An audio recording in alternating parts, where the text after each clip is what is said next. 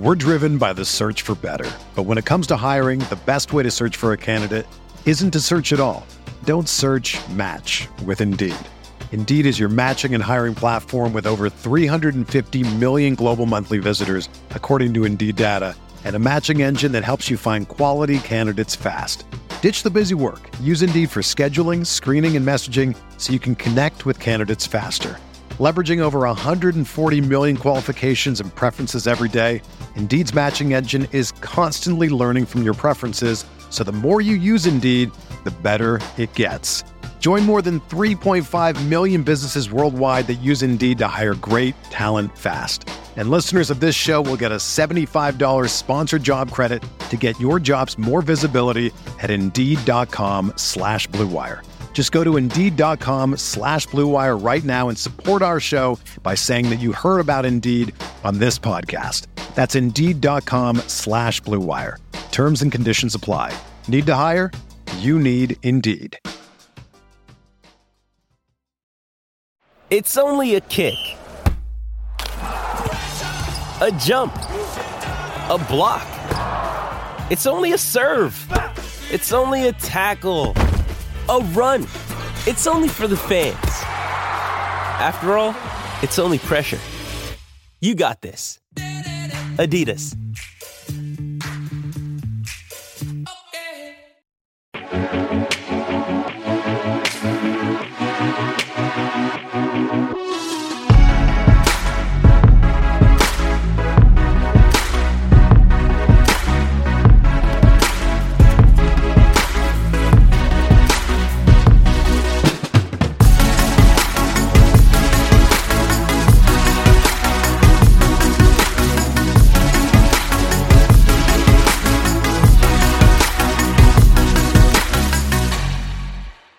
What's up, everybody? You're tuned in to the Roto Grinders NFL Food for Thought podcast. I am your host, Justin Carlucci, and I'm here bringing the noise with the Chief, Will Priester. Another week of football and gambling and fantasy sports is just about in the books, and there is never a dull moment, my friend.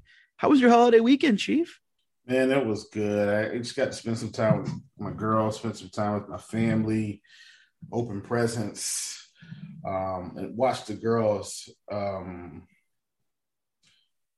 you know, I, I just it, it, was fun, man. I, I I can't. I love hanging out with those sweet little kids, and it was just a blessing. You know, um, it is what it is. Great time. Food was good. We get it.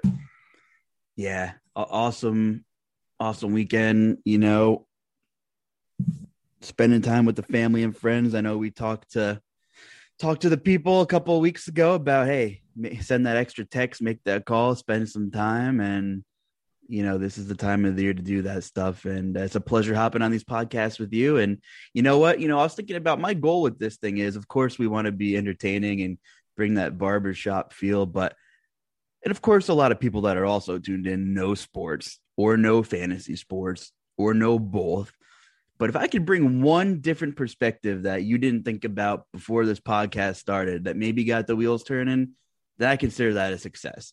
And when I talk to people like you, Chief, of the industry that I'm buddies with and, and I respect, when we talk, and if I can learn one new thing from you, another perspective, because with the way this league is, if you would have told me Houston w- would have beat the Chargers, I would have called you crazy, but I would have respected your opinion. Things like that, just learning and hearing and there's a million different reasons to to play a certain person in DFS or pick a side or an or an over or pick an under. side. Kit Kat commercial. and uh and and that that's our goal here, folks. Like the chief says, this ain't your mama's podcast. It ain't your mama's podcast. I look and, and I appreciate everybody that's been able to hang out with us and and kind of understand that look, we, we want to give you some some some food for thought for the week, right? A few things to think about um, I, I think, man, I, you know, reflecting on this year and how the season's gone, and you know, all the fun I've had on this podcast, I, I think, I think it's it's been a success, you know, by our standards to be able to come on and uh, almost like a little bit of you know morning radio, right? Uh, You know, we've got our got our own feel, our own nuggets, our own rants, our own rabbit holes.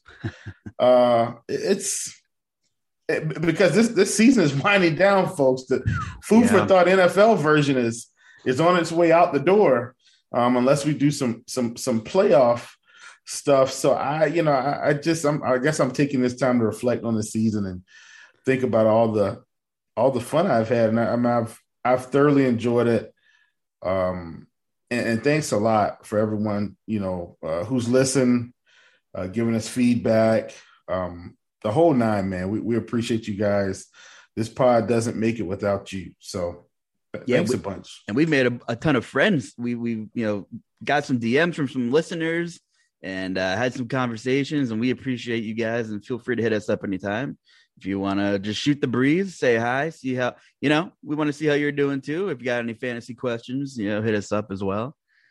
But yeah, it's it's been it's been a long journey. This season has been chaotic, and there's been a ton of great conversation. And yeah, hopefully we can continue this because you know, as the listeners know by now, we like to talk some X's and O's and some trade destinations and touch upon the league drama a little bit and free agency and you know, uh, just we like to go into it a little further than just the projections you see on your screen every week. Because let's face it, this podcast dropping on a late Monday night and the game start on Sunday, you know, five days in in the current state of the NFL is an eternity with how much news is breaking by the by the half hour anymore. So it's almost like we're just rather be a little more entertaining, give you some potential good game environments. I mean, it's a ton of hypotheticals at this point, folks, for sure. And uh, also, good luck to those who were fortunate enough in your season long leagues to survive to the league championship games, I guess I could say. There were a lot of fascinating league winners in best ball advancing and in GPP winners this week. I mean, we're talking Rex Burkhead, Chief. We're talking the stops were out, the rabbits were out of the hat last week in the NFL. Yeah, for sure. So, so, many. I mean, here's what I'll say, and this is something that you know I, have heard on ESPN. Hopefully, they don't have this patented. Please forgive us, guys. We're not trying to steal your material. I think it's relevant for the situation. Here we go. It's a make or miss league. Used to get that on the jump with uh, Rachel Nichols, Paul Pierce, that crew. Uh, Matt Barnes used to be on there. And I know this isn't an NBA podcast, but it's a make or miss league. Here's what I mean by that week to week, different things are happening. There's so many moving parts, right? And when I look over the standings, and I, I feel like that's almost, I feel like I've wanted to lead in with this portion or, or this part of the conversation every week because as we've gotten closer to the end of this thing, the standings have become more and more and more relevant. I think we talked about a really big game last week that we thought was coming up. Um, we talked about Chargers Chiefs and how if the Chargers were able to handle business, right, they, they could have been in a, in a spot to do something really, really interesting if the Chiefs wake up today and they're 10 and 5 and the Chargers are, you know, 9 and 6, you know, we're, we're starting to get some some some discussion going. Or or shall I say if the Chargers wake up and you know, it's they're both tied, right? Same old Chargers. Came out Sunday, Mr. Mr. Carlucci and lose to Davis Mills and the Houston Texans. I mean, every week one of these debacles happens. Every no team is exempt, Luch. It's it's just did it happen at the wrong time, right? The Titans got theirs out of the way early, and or a few out of the way at the right time. Lost early to the Jets. What in the world is happening? It's a meltdown in Tennessee. They rattle off five or six wins, and then they lose again to who they lose to. They should not have. They lost, lost to Houston in a monsoon without anybody. They they had nobody. Yeah. But yeah. they turned the ball over four times, and it was a meltdown. The Steelers, I mean, same thing. Meltdown. That's what I'm saying. Yep. He, here's the thing, and I'm using Tennessee as an example. The difference between Tennessee and these other folks is they've been leading the division most of the season. Meanwhile, the Ravens have just handed handed their division to the Bengals by losing, but also by not kicking extra points at the end of two different games. Could you imagine if the Ravens were 10 and 5 right now instead of 8 and 7? Okay. The Chargers have a meltdown at the end of the season. What else is new? They're 8 and 7. Chiefs have rattled off eight straight. What if I told you the Raiders and the Chargers are both tied in division at eight and seven? Unbelievable. And last but not least, what I thought was the game of the week, Luch. Bills versus Patriots. Bills have now won two straight. I told everybody they weren't going to lose to the Panthers. They did not, of course. I, I knew they weren't going to lose that game. And they come and take care of business with the Patriots. And now they're nine and six. Bills are atop the division. They've already beat the Dolphins twice. Even if the Dolphins win tonight, it all comes down to this. Do the Dolphins win tonight? Do they win next week, Luch? And then now the Patriots and Dolphins at the end of the season is another one of those pivotal moments. Are the Patriots going to go to Miami and get the and get the wind knocked out of them with all the humidity? TBD, to be determined. So many fascinating things. Last but not least, Luch, and I'll hand it over. Hopefully, I didn't say last but not least before. um, that would have been a time space continuum moment for those of you that have been hanging with us for a few weeks. The Dallas Cowboys come out on Sunday Night Football, and I mean, put an old school slobber knocker on the Washington football team. Do they come out this week and have a meltdown, Luch? Is, is that what happens here? Do they come out and have a meltdown? They're 11 and 4 in the division. They've won four in a row. The Eagles have won three in a row. I mean, I don't know. Can I say I don't know? I, I, don't at this point. I don't know. I need I need to see who gets put on COVID reserve and what happens the rest of the week and maybe collect some thoughts. But you make a really really great point. I'm gonna give you a lot of coach speak right now, but I don't know how else to phrase it. But everybody in that 11 on 11 matters in the NFL. You see a team miss one piece of the offensive line, the sky's falling. You see a team missing a number one wideout, the sky's falling. God forbid to miss the quarterback for a game, you're toast, pretty much. How the Tennessee Titans won without three linemen against the 49ers,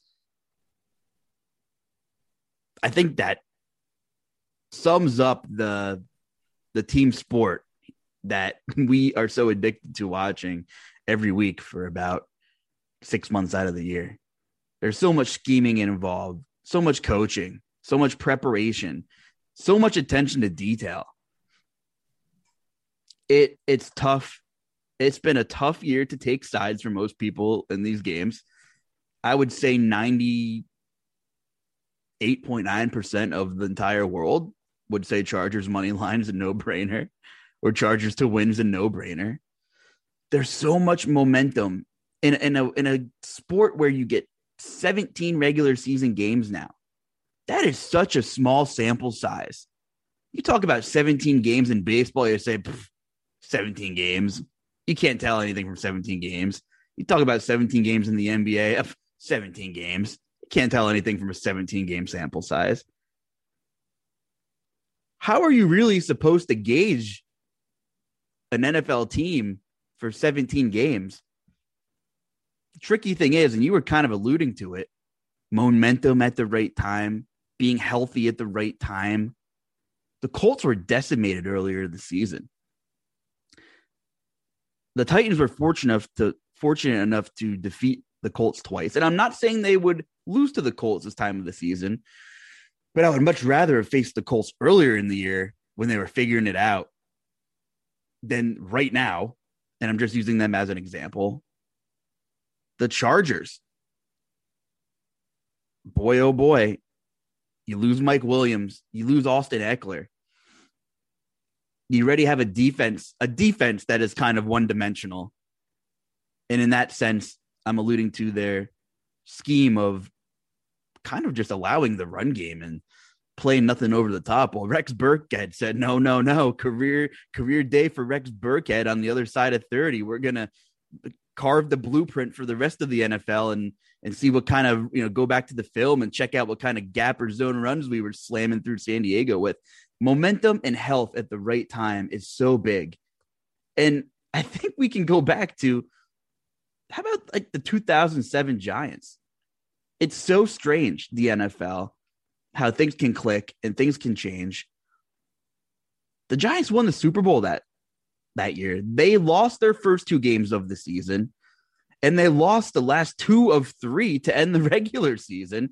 They get in as the wild card, second in the NFC East, and they run the table and win the Super Bowl. That that sounds a lot like modern 2021 modern day NFL that we're dealing with right now, Chief. It's it's just amazing to look at. So I think everybody is live that gets in the big dance this season, man. It's going to be a hell of a postseason. Yeah, I mean, you know, uh, I agree. The thing is, is you know, who, who's getting in? I mean, we know certainties, right? So, like the Rams are already in, the Cardinals are in, the Packers are in, the Bucs are in. They've already clinched the division. The the, the Bucs have clinched clinched the division at eleven and four. Packers have clinched at twelve and three. So we don't have to worry about that. Cardinals and Rams are in. Neither has clinched just yet. Cardinals lost three in a row, though. That's another sneaky story, underlying story that maybe we'll talk about another day. Cowboys are 11 and four, and they've pretty much, you know, in a sense, run away with the division. There are going to be some big matchups here coming up, and uh, I'm I'm I'm I'm really excited to see how this all unfolds at, at the end of the season. Um, if you were to, you know, look at, you know, the playoff picture uh, as it stands right now, and I'm I'm I'm pulling this up, guys, as we're on the show here. I should have had this one ready. Didn't think we would didn't think we would hit the playoff picture, but um, no, I don't want to subscribe. As it stands right now, um, Chiefs are number one. They get the buy, and the Packers get the buy. Right? So both of these teams are, hey, we're not playing. And then you start looking at all these other teams and who they have. These are the on the bubble teams. Um, or teams that, yeah, teams on the bubble. Chargers, Raiders, Dolphins, Steelers, Browns, Broncos. And on the bubble just means not eliminated. And then in the NFC, on the bubble, Saints, Vikings, Falcons, Washington. They're on the bubble. In the hunt, 49ers, Eagles. In the hunt in the AFC, Titans at 10 and 5. More than likely, I think what's happening there is we're waiting to see who's going to win this division, right? Is it going to be the, the Titans or the Colts? Whoever wins, they're in. Titans play the 49ers. Colts already done.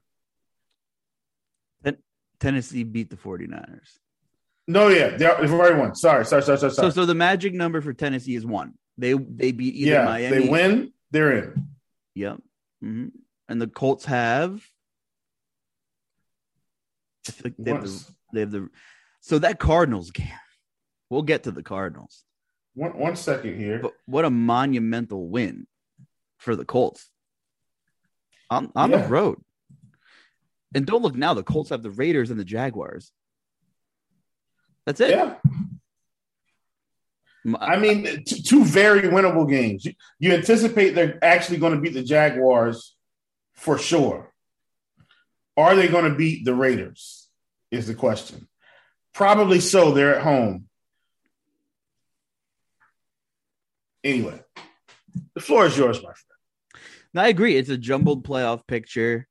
Uh, I think, you know, just looking at this from a macro point of view, Lamar must really be hurting if he wasn't able to go this week. And Joey Bengals lit him up, didn't take his foot off the gas. And the Bengals jump up to the three seed, nine and six.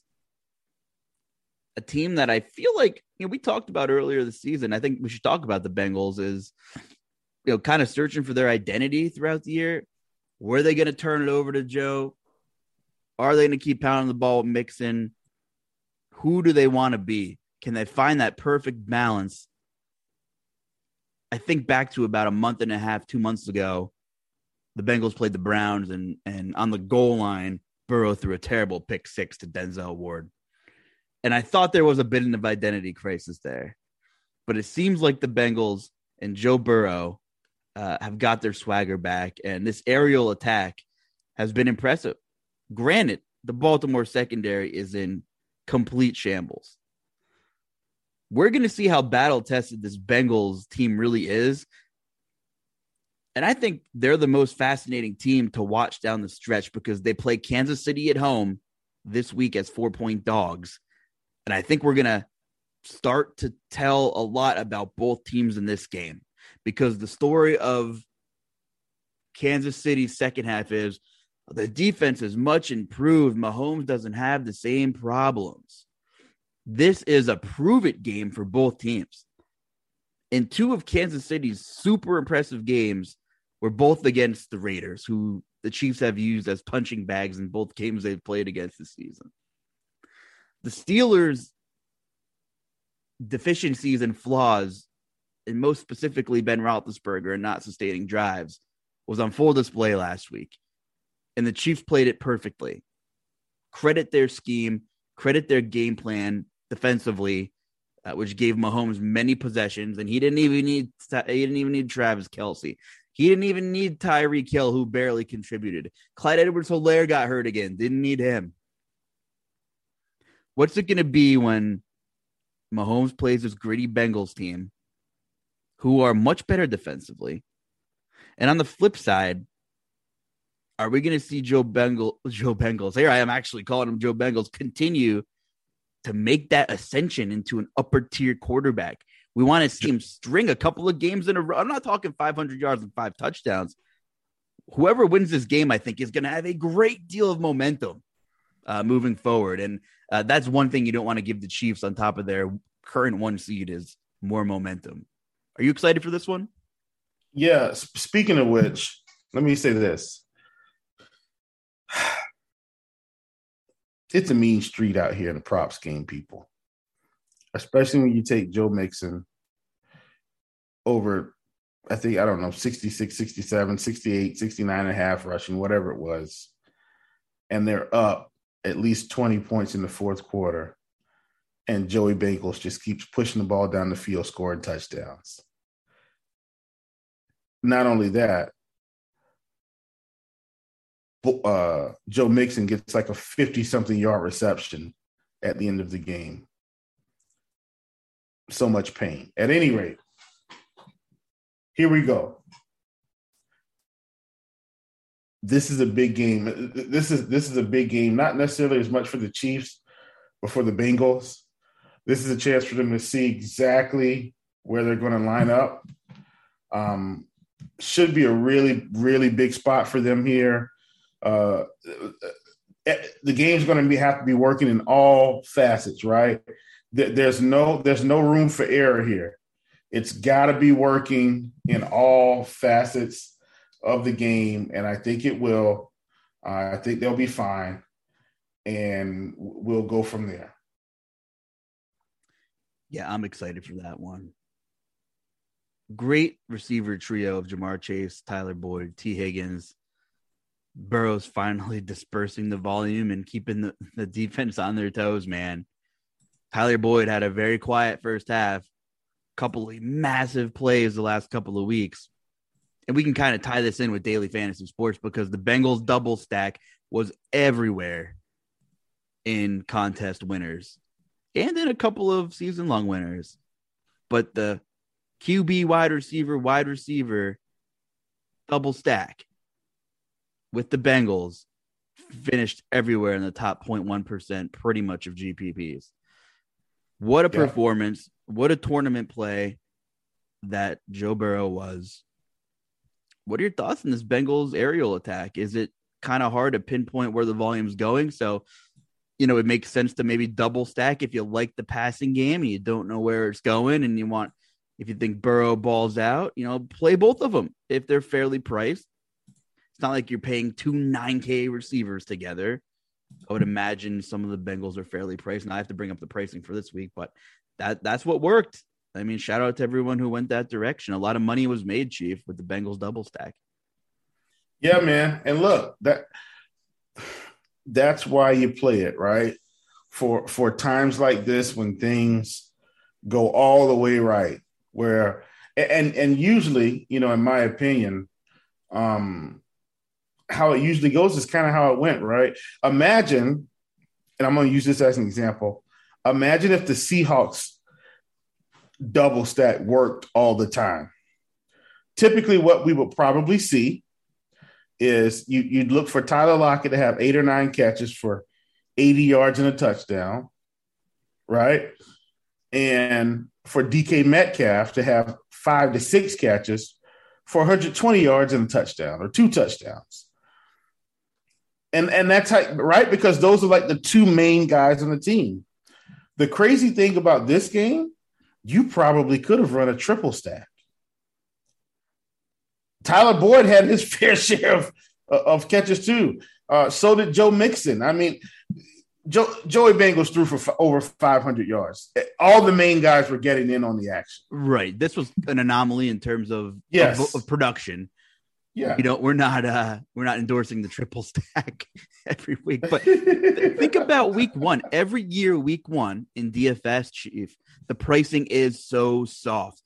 Bad example because obviously it, it just hasn't worked out, but you know, Julio Jones and AJ Brown were both 6,300. Like, okay, double stack them because it's a price thing. You're not, it's, you know, the Seahawks are last year were eventually priced up where Metcalf and Lockett were both like 8,500. And at that point, you're not going to get a ton of upside on a full main slate from both of them. Now they could both have one of them could have a very nice game and the other one could have a ceiling game, but you might not get a takedown, you know, just because of the volume of the pass game and the price situation. But, you know, if you look at all these cheap stacks, I mean, if you think like this is maybe another terrible example, but if you think the Jets are going to go off, how cheap are all the Jets receivers? Or you think the Jaguars are going to go off with Laquon Treadwell? Like you can double stack these guys with their quarterback because they are next to nothing and dirt cheap on their team. So just kind of piggybacking off, you know, what the conversation you were starting there. Yeah, absolutely, absolutely. Um, listen, man, take it away. I, I don't want to. I'm, I'm almost, I'm almost about to push us in the next week here because of I think this is another interesting week. Um, like, uh, do we start to see some teams give up and and play a few other guys, right? Kind of like the NBA. I'm not saying, you know, but but as the season wanes down, the NBA gets away from its primary starters and gets into alternate starting lineups, right? Do, do you think, Luch, we see a little bit of dial back from some of these NFL teams we got 14 games this week. Do you think they say, hey, we're going to close it out strong? How, how do you view this going, especially for a team like Washington or the Jets, right? Who are, who are pretty much out of it. Jacksonville. Um, you know, I'm, I'm just talking about the lower tier teams, the Giants, like all these teams, Atlanta, that we know, okay, we're not getting in. How do you think they treat this week or do we think it's just the last game of the season and they say, "Hey guys, all this, all the big time starters, you take a break and we'll get we'll get some of these youngsters in there." Well, I think it's situational, and that might be a super generic answer, but I truly think it is. Excuse me, folks, but if you have a marquee starter that you have under contract who is the face of your franchise and clearly you're not going to make the playoffs. I, I I think this is screaming Saquon Barkley. Devontae Booker has had a role despite Barkley being back for five weeks. So, like for example, Barkley is someone I'm concerned about. Uh, Devontae Booker since week 11 snap snap percentage 36 17 35 41 44 54 he played 54% of the snaps last week although it was a thumping and without looking i'm sure he got some fourth quarter blowout burn uh, of course you want Saquon Barkley out there playing football it's great for the game he's a fantastic young player but look at the injury the, injuries he's accumulated through his first couple of seasons at what point do you say, Saquon, we need to sit down and talk? Like we might severely limit your workload or, you know, shut you down. But at this point, like how can you piss off the biggest superstar on your team, the only ceiling type player you have?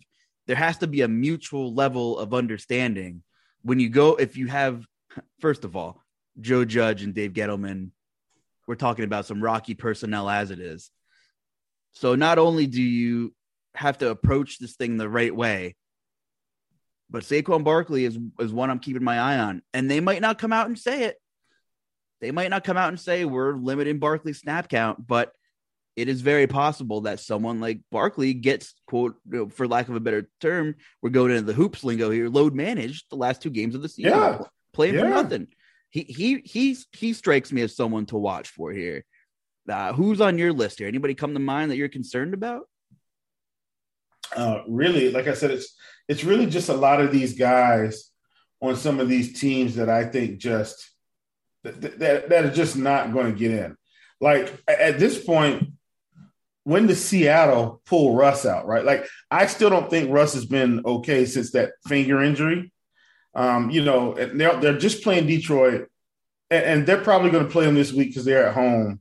But you know, I those are just the types of things I'm thinking about where I know in football, t- typically guys fight through until the end. But last game of the season for a veteran like Russ, who, you know, perhaps wants to, maybe he wants to sit the game out because it's like, look, man, I've struggled all season with this finger and we fought, but we're not getting in. I'm out of here anyway.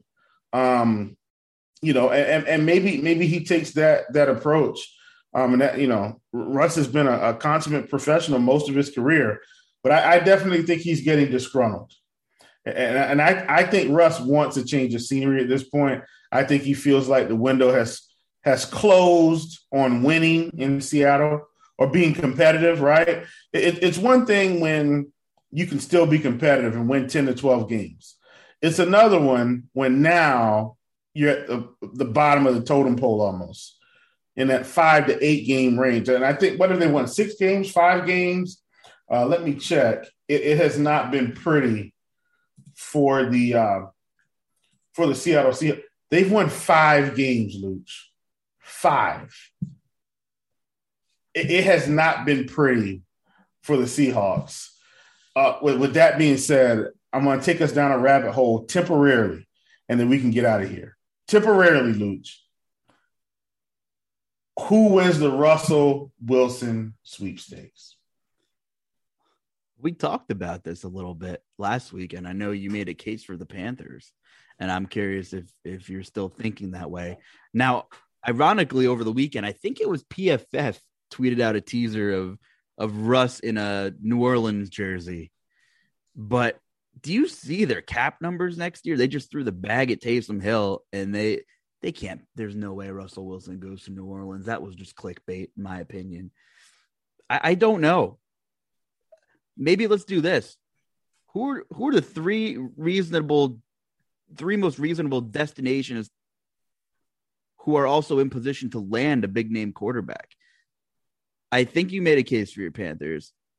Eventually, John Elway and company. I know he's not the GM, but he has a ton of pull there. Have to bring in someone like Russell Wilson because we often talk about the level of skill player. I mean, Noah Fant would be a Pro Bowler. You know, they just threw the bag at Tim Patrick, Courtland Sutton, Jerry Jeudy coming back, Javonte Williams. You have a an elite caliber of supporting cast skill players there, dying for someone not named Drew Lock. And no offense, Teddy Bridgewater. I hope you have a full return. I hope you're healthy. Another, you know, scary injury for Teddy Bridgewater. But you know, everywhere Teddy went after his rookie of the year, you know, honors and everything, you know, he's kind of just been a, a bridge. Bridgewater's been a bridge, it seems like. Without sugarcoating it, neither of those two quarterbacks are the long term solution in Denver.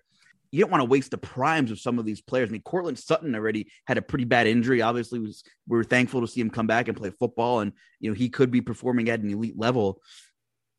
Is Russell Wilson going to be in Denver? I know people were linking Aaron Rodgers to Denver in the summer. Didn't happen. Russell Wilson. What can Russell Wilson do? He's not going to throw for 350 yards a game. He's a proven winner. He's smart.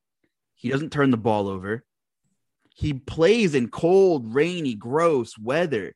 There aren't many quarterbacks that can fare in mile high in early January. But Aaron Rodgers and Russell Wilson strike me as two that would welcome the challenge with open arms. I mean, look at Green Bay. They're undefeated at home this season playing up there in the frozen tundra. I think Russell Wilson to Denver is kind of interesting, Chief. I like it. Um, and, and I think there's a lot of teams that he could go to, right? That that's the thing. Like th- th- there's a lot of teams that he could go to go to. One of the teams that I, have also like, and maybe I talked about this last week. I really think he could end up in a Steelers uniform. Um, you know, I, and I, I, know, you know, I know they've they've drafted some guys, but I, I think him to the Steelers could make some sense, right? Um, I, I think they'd have enough money to go out and get him. I definitely think Big Ben is is on his way out, and I think he's still got a good complement of weapons, right? I think Russell Wilson would make Najee Harris better uh, because of his mobility and his ability to to push the ball a little bit. I, I think it would make Diontae Johnson a little better, Chase Claypool just a little better, and not that Big Ben still doesn't have the mental talent, but you know his physical his physical gifts in terms of mobility are are moving. They're they're they're, they're fading him. So. I, I, you know, you sit on it and you think, you know, man, Russ to the Steelers does make some sense. And then, um, Luch, I think about possible contenders that maybe just need a quarterback, right? Possible, possible contenders. Possible contenders. There's not a lot, okay? There, there are not a lot of teams. But Denver here, could be one of them. Denver kind of fits that mold. Absolutely. But but here's here's what I'm thinking about. You have the Los Angeles Rams, you have the Detroit Lions.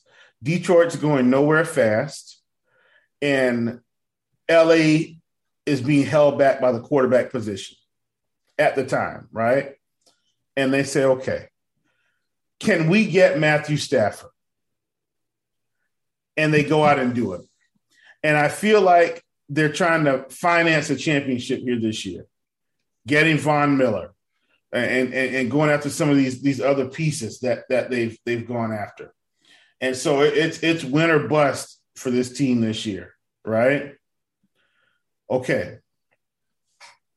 I want to ask you, do you see it? And I, I have I have one in mind, okay?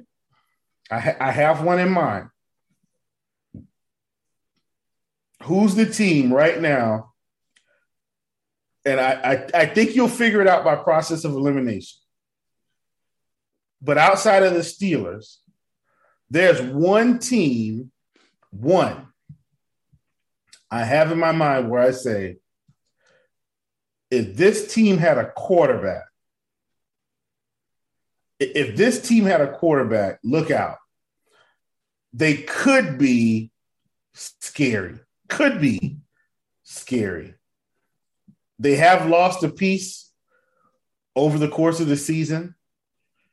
And man, if if if this piece was still on that team, it, it might have been even a little bit more attractive. You probably know who I'm talking about. The ultimate swap. One team has already got to pay someone, and I don't think they're willing to give up the bag. But I do think they give it up for Russell Wilson if they were willing to do some some form of a trade and pay, sign and swap, whatever. Have to be mutual between, of course, both teams, both agents. Do you know who I'm talking about, Luch? I do. I do. And I think they would have to make a second draft day movie if they turned this thing around in one offseason, got the quarterback.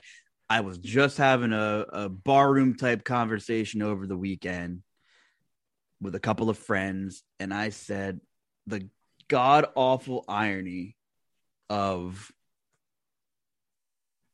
trading all the way up to get Baker Mayfield at number one. For that to only be your glaring hole on the entire team just three measly years later. Luch, could you and look, it's it's all it's it's all a fantasy land at this point, and that's the beauty of this show. If Odell Beckham was still in Cleveland, and they were able to acquire Russell Wilson, I do think OBJ is hurt. Don't get me wrong, he is hurt, but Odell has definitely been more productive in LA than he's been in Cleveland this season overall.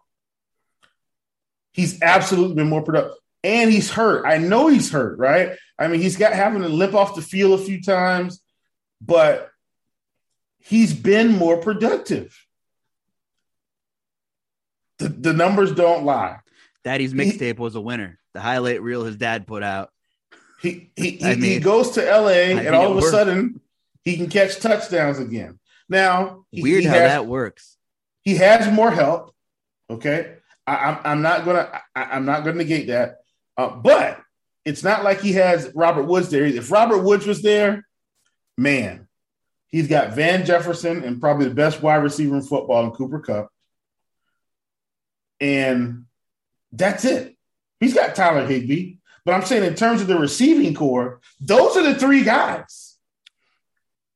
We've talked on this show. We do talk some analytics and advanced stuff you look back the past X amount of years now, that might have changed, but there's a massive discrepancy in the Baker Mayfield Odell Beckham connection in terms of air yards and actual yards. The biggest discrepancy in the league over like a two year period of time. Eventually, you just have to point the finger at somebody. There's no reason why Baker could not get Odell the ball. I, I just, I'll never figure it out. Odell still looks like a decent route runner, even if he's playing at 70%, like you were saying. He looks okay. And it's, you know, the domino effect, and there's 32 teams in the league, and everyone's just every single decision affects somebody else. Every coaching change, every free agent acquisition, every trade up, every trade down, who's left on the board in the draft, who are we scouting, how good are the scouts? there were a ton of quarterback landmines in that 2018 draft, Chief. Yeah, yeah, the Brown the Browns traded all the way up to number one. But do you know who went number three? Sam Darnold. Do you know who fell all the way to seven?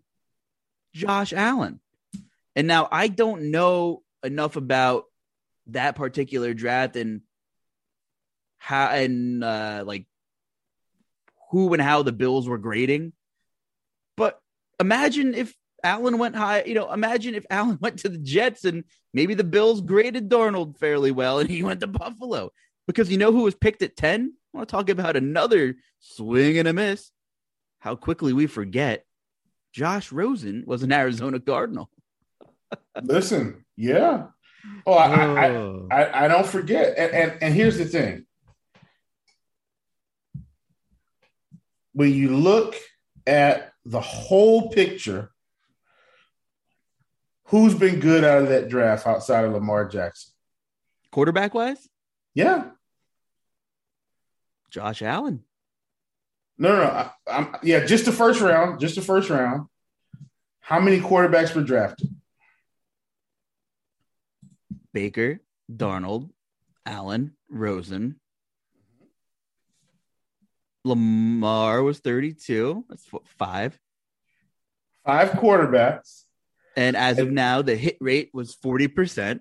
40%. Which is pretty, is actually probably high for us, for you know, if you if 40% of the quarterbacks are good in the first round, that that might be high. You know, Yeah. it's only been a couple of years. Forty percent. Yeah. Forty percent. Okay.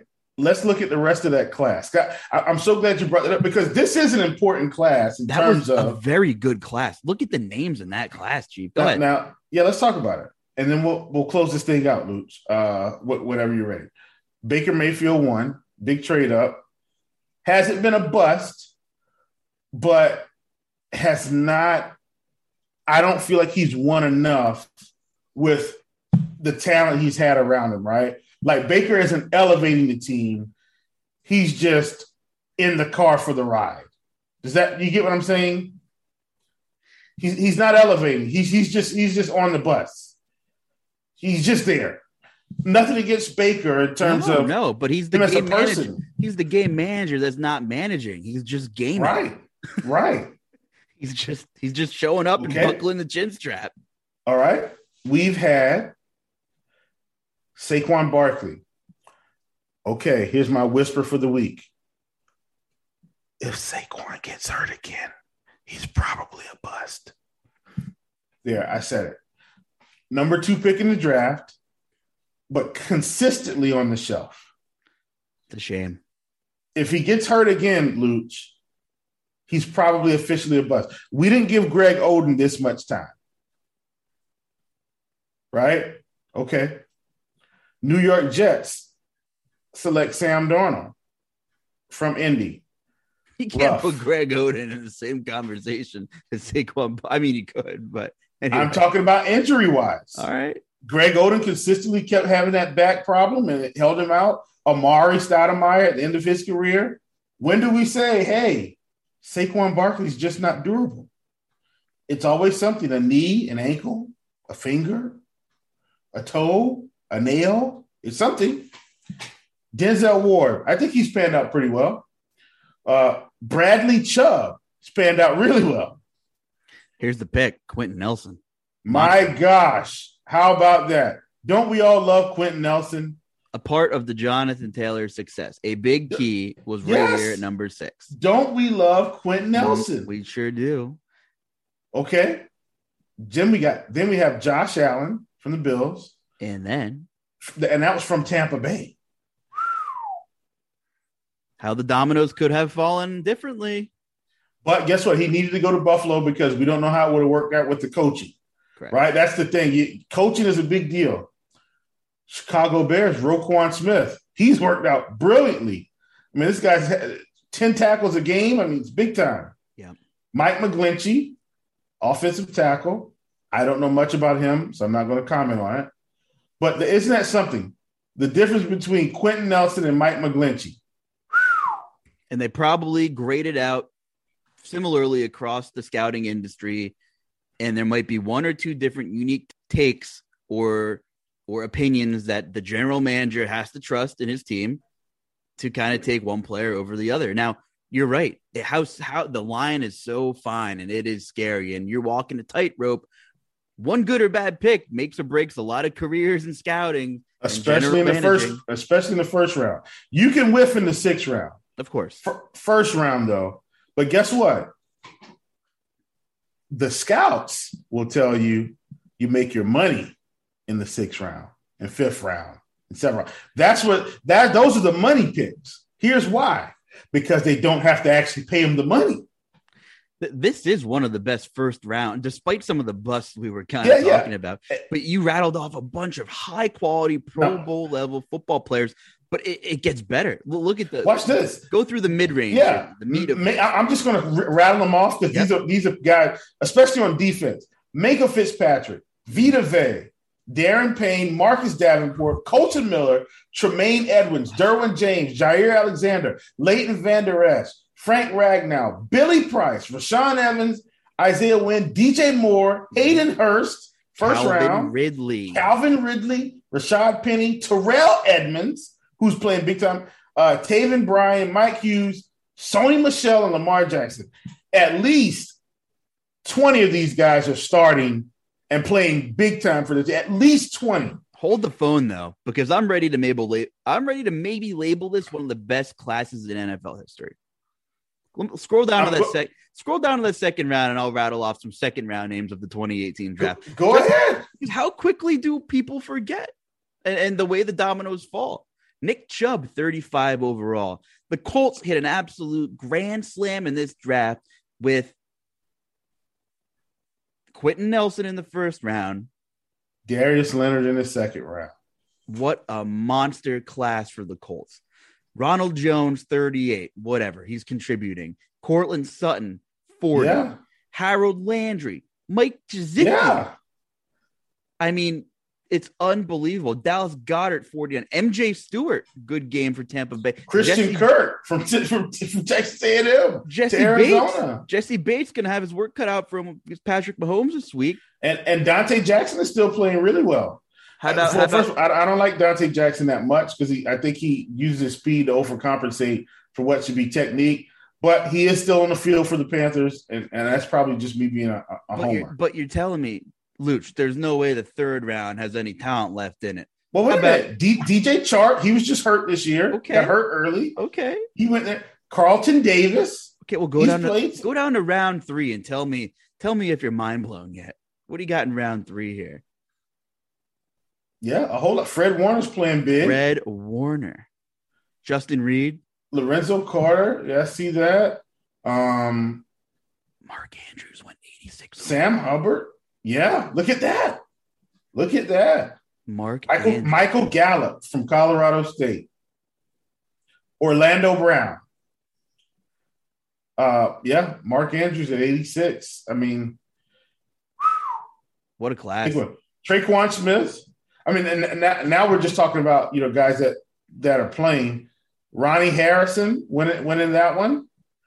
Um, these, I mean, a lot of these guys have played big minutes.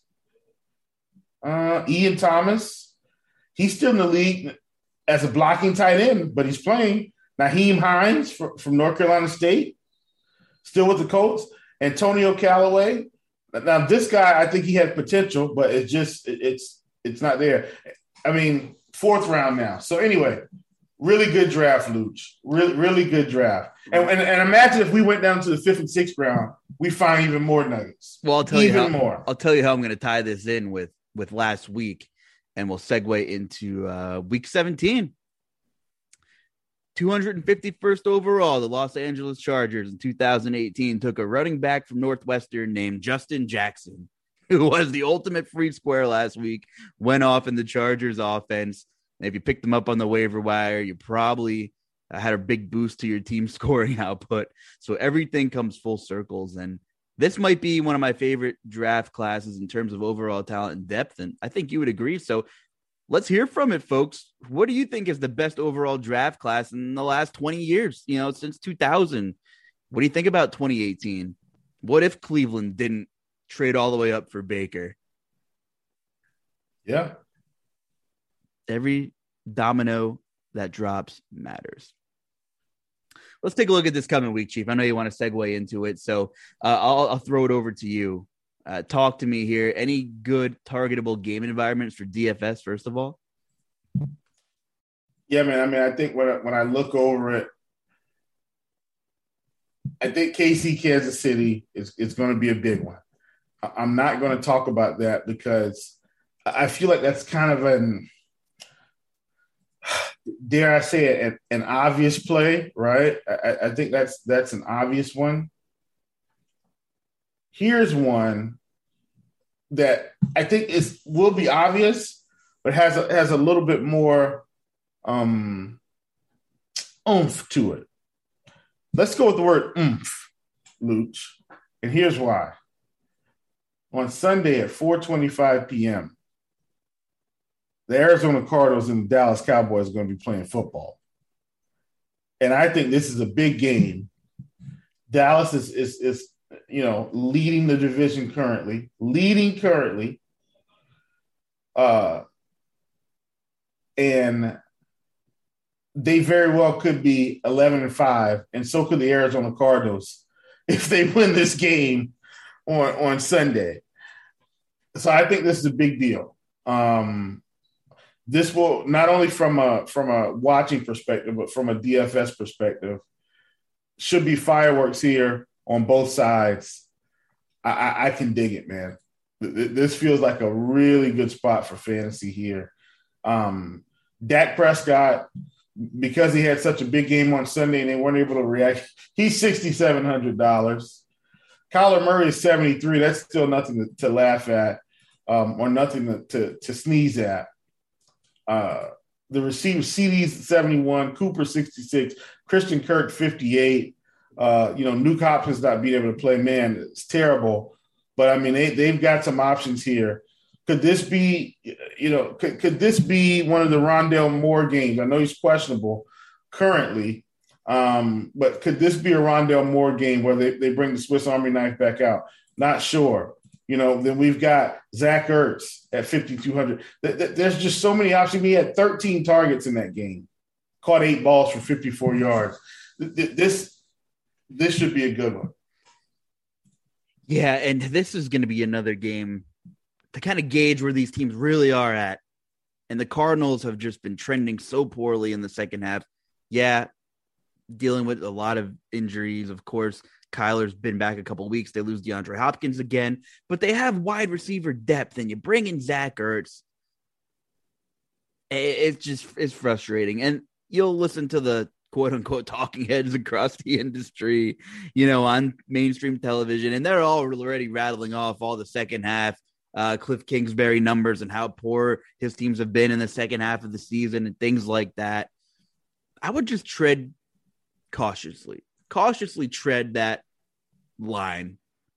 Because as we talked about in the top of the show, the 2007 Super Bowl New York football giants, and I'm not like crowning them the biggest jewel, crown jewel in the world or anything, but they're a team who made it as a wild card, lost the last two out of three, flipped the switch, won uh, the four games that won in the playoffs were all one score games, I believe, and we're able to grind it out. And I'm not saying that's going to be what happens to the Arizona Cardinals because they haven't given us anything to feel great about the last calendar month of football. They were a mess against the Colts, an absolute mess. And what bothers me more about about that game, uh, uh, even more so than the offense, is the Colts were down five starting linemen, including the monster of Quenton Nelson, who didn't play, and Indy's reserves reserves took care of business, gave Carson Wentz enough time, and he was not perfect. He didn't play a perfect game by any means. Jonathan Taylor had 100 plus yards and he had a ton of volume. He wasn't spectacular, but that was a game that the Cardinals should have got, and they didn't. But I'm I, the moral of this is they're not dead yet. When are they going to flip the switch? I don't know. Is it going to be this week? There was a lot of question marks about the Dallas Cowboys coming into this beatdown of Washington. Now, is Washington just the new punching bag with all the issues they've had and are currently having defensively? You know, like the Chiefs just lit up the Raiders twice, but really struggled against Denver, really struggled against Dallas. It's so situational and schedule based and momentum oriented that I think this is going to be a very telling game. Like this is going to tell us if the Cowboys are back back or if they really just don't move the needle. And if the Cardinals can give us any hint of positivity here that they can kind of right the ship because it has been a brutal second half for now. I will say this. Uh, the Cardinals prior to Saturday's loss against the Colts we're giving up the seventh most fantasy points per game to wide receivers. And across the last four weeks prior to that Colts game, they were giving up the second most. So it could be a nice week to target. You know, CeeDee Lamb, Amari Cooper looked great. So I, I do think we could see some points on the outside there. Uh, and, you know, I will say, you know, I do think Dallas does have the slight edge because you can run on the Cardinals. You can. They uh, give up the 10th highest percentage of uh, ru- successful rushing plays in the league, fourth most runs of 10 plus yards in the league. They're really bad against defending zone runs. And I don't know off the top of my head. I'm trying to. Does Dallas is Dallas a zone team or a gap team? I don't know, but I will tell you in a second because that could be key too. Uh, yeah, they're a zone team, and they've been pretty bad running the ball. You know, zone runs this year. So I, I, give the edge to Dallas here, man. I know that's not an un, you know, that's probably the popular public take after that beatdown of Washington, but I think it's an uphill battle for the Cardinals. I'd love to see something to get excited about at Arizona, though. Uh, what are your thoughts here? Yeah, I mean, I think for me, you know, Nuke Hopkins not being healthy, I think is a big deal for them down the stretch. Like, love Christian Kirk, love AJ Green, but none of these guys are Nuke Hopkins. And, and I think Nuk, you know, was going to help open it up for this team long term, right? As they went deep, when you got to account for Nuk, that helps these other guys get going. And um, I, I definitely think Dallas wins here. Yeah, like those, uh, like that offense in this game, like CeeDee, like Zeke, Tony Pollard back to spell Zeke isn't the worst thing in the world. Uh, Zeke had a monster game. So, uh, yeah, I, I, think that's interesting. I'll tell you what, I think a big injury to monitor here is I know it's not a super exciting game, but I think the availability of Rhamondre Stevenson is huge. Uh, we saw Damien Harris have a monster game. Shout out to the Iceman, Keith Eister, uh, who talked about him on Sunday and also wrote up a bunch of his props and scores and odds. Huge game from Damien Harris. Uh, and they got the Jags. And if Stevenson's out, Harris is 6,600 in a game that the Patriots need. The Patriots need to kind of keep pace. We're playing for seeding now. Uh, big loss to Buffalo. And I think Damien Harris is, is definitely a name to watch here at 6,600. Also, who's going to be available for the Chargers? You know, Austin Ekeler should clear protocol. Mike Williams, I'm assuming. I don't know his vaccination status, but you know, when I started in this industry, I never thought we'd be talking about, I don't know his vaccination status. I don't know how many vaccines he has, but it's so hard to keep track of. So who who's actually going to be available for the Chargers, I think is is critical as well. That Atlanta Buffalo game, man, I, I feel like there could be points there too. What do you think about rolling out some Josh Allen? I'm sure he'll be super popular against Atlanta at home. Yeah, I'm sure he will be. I mean, you know, listen, he can get it done against anybody. Um, I, I think they'll be fine. The question is, how much do they, if if it gets to that point, how much do they score before they call the dogs off? That's true, and and you know if they keep the pedal to the metal or not. Another big headline is Jimmy G's got a messed up finger. More likely than not, we are going to see the Trey Lance experience at a whopping DK price tag of 4800 against the Houston Texans who are on an absolute heater right now, Chief. Yeah, I, am not playing Trey Lance. I, I, hate to keep it so succinct, but I'm I'm just not doing it. There are going to be t- too many other options for me to worry about getting in on Trey Lance shares. Just just can't do it. I, I'd rather play Davis Mills. 4800 i don't have a problem rolling out trey lance. I don't with the with the with the rushing upside. Now i do want to see what his ownership's going to be because i might just choose to flip my build and and look the other way here. I know you mentioned that kansas city cincinnati game. And maybe we could circle back to that for a second. Like i guess you have to temper your expectations with joe burrow after coming off a historic game against baltimore well, what are your expectations for the Cincinnati team? Realistically, you know, ballpark it for me. What do you want to see out of them? I think they compete and I think they lose. S- simple as that for me. Um, they haven't shown me consistency all year. Why would I expect them to suddenly win two big games back to back? Yeah, that's that's a decent take. I don't totally disagree on the flip side in that game, we're gonna get Ty- we're gonna get Travis Kelce back. So uh, that that's gonna be that's gonna be the game where there probably should be, or where I'm sorry, where there should where there's going to likely be a bit more ownership than there probably should. I guess, right? Would you? What do you agree with that take, or am I wrong there? Yeah, I mean, I, I agree. They'll be where they should be, where they should be. Okay, that's fair just looking at some other prices here. Let's take a quick look at running back and see, uh, you know, what catches our eyes here. I'll, I'll rattle off a couple of names that are popping off the sheet. Uh, speaking of bringing in the new wave, and better late than never, but Rashad Penny, finally getting RB1 volume here. I think the Chris Carson days are well over. Buck 35 against Chicago. Nice performance from Penny, who again missed a ton of time this year. And, you know, it's been a couple years since he's been in the league and just couldn't get it together. But 6,100 against Detroit, I think he'll be pretty popular, barring any other free squares that open up. And it's certainly possible. That's for sure. I think Elijah Mitchell's availability is a big question. How about Miles Sanders? Uh-uh. Broke his broke his hand. Uh uh-uh. uh That's that's a sore spot, man. Uh just right when you thought he was getting the keys, right? Gets hurt. And uh I I just feel so sorry for these guys. But that's running back in the NFL, right?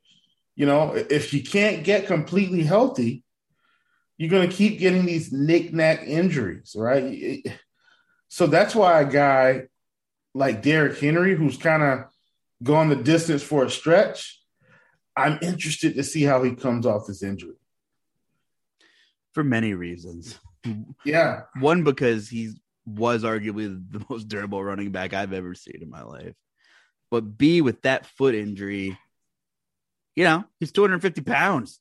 You know, he's not a buck 80 soaking wet, one of those guys. Yeah. But I root for the guy. You know, I am a fan but he's just a good guy.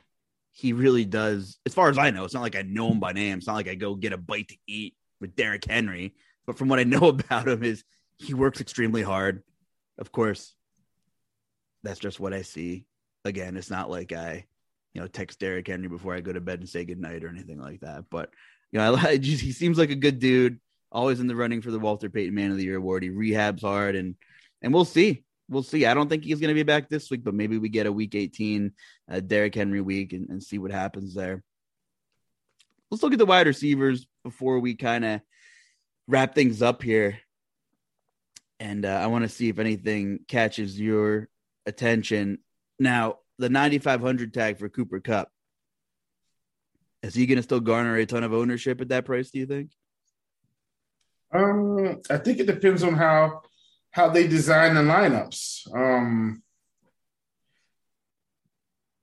I want to go out on a limb and say he's going to get ownership because he's Cooper Kupp. I think that's the best way I can explain it, right?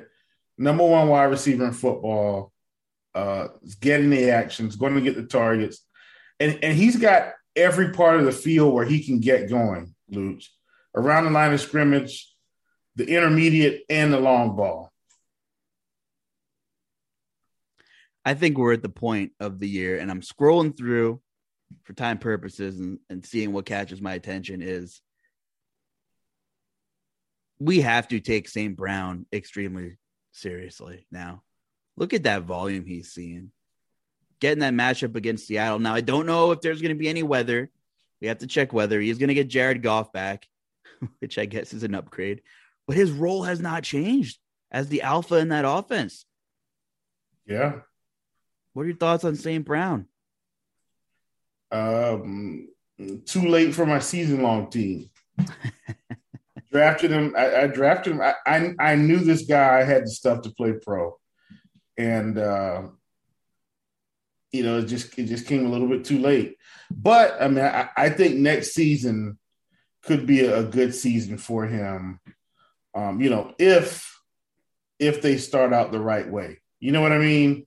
Like he's not Megatron, but he is a really good receiver. He should improve drastically over the summer because he's probably going to get a little stronger, right? Probably going to lift more, probably going to have a lot more film study to prepare. He should be a true number one when he comes back next year. I agree. I agree.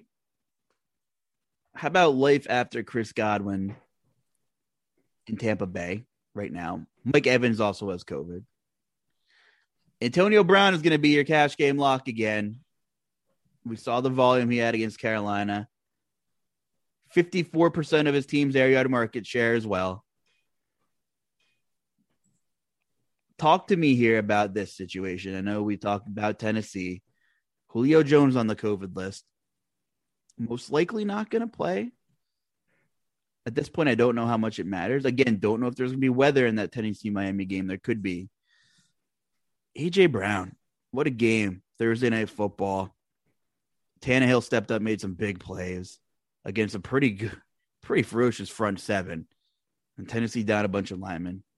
AJ Brown had 77% of the Titans' air yard market share. How interested in you are, how interested are you in AJ Brown this week against Miami? And does Julio Jones matter? Nah, not really. Um, and it's, it's nothing against Julio. It's just Julio's older. Um, and guess what?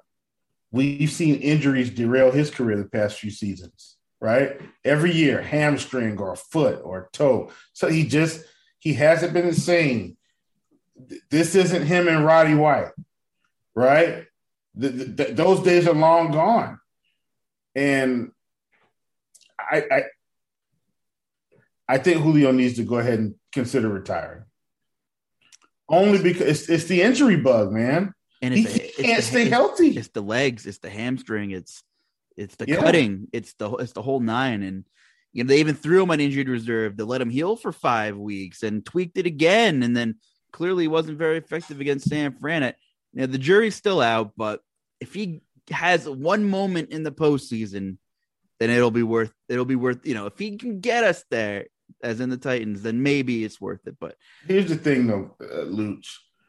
I think sometimes these guys probably need two years to heal up. Heal right, up. Absolutely, pr- they probably need the rest of this season, next season, right? The problem is they can't afford to let that paycheck go. But I do think Julio's a guy. He can say, "Look, man, I, I, I just need to take a year and a half off." I think teams would be willing to sign him for some form of a contract if he came back past the physical and they knew he was 100% healthy. That could extend his career another three or four years. I, I really think Julio just keeps re aggravating, right? He, anyway, I'm not a doctor. This is just an opinion, people. Dr. Chief has a pretty good ring to it.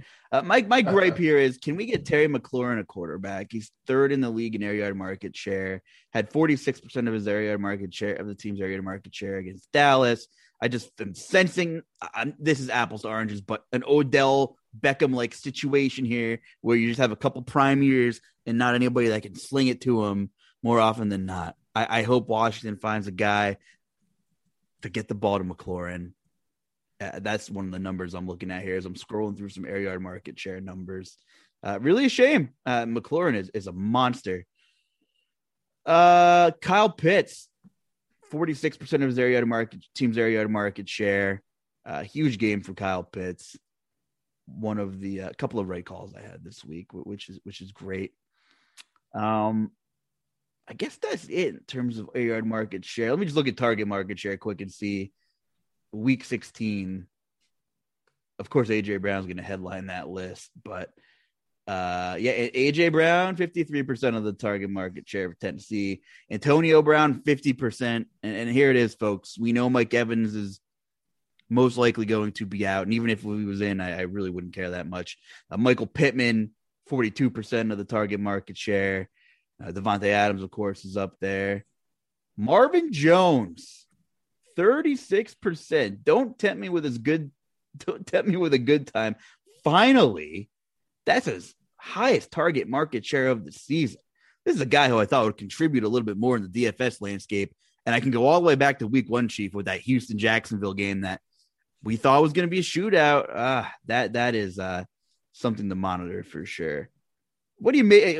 Just before we get out of here, what do you, you know, speaking of teams and players that are young and aren't playing for anything, you, know, you think of the Jaguars and, and you think of the Jets.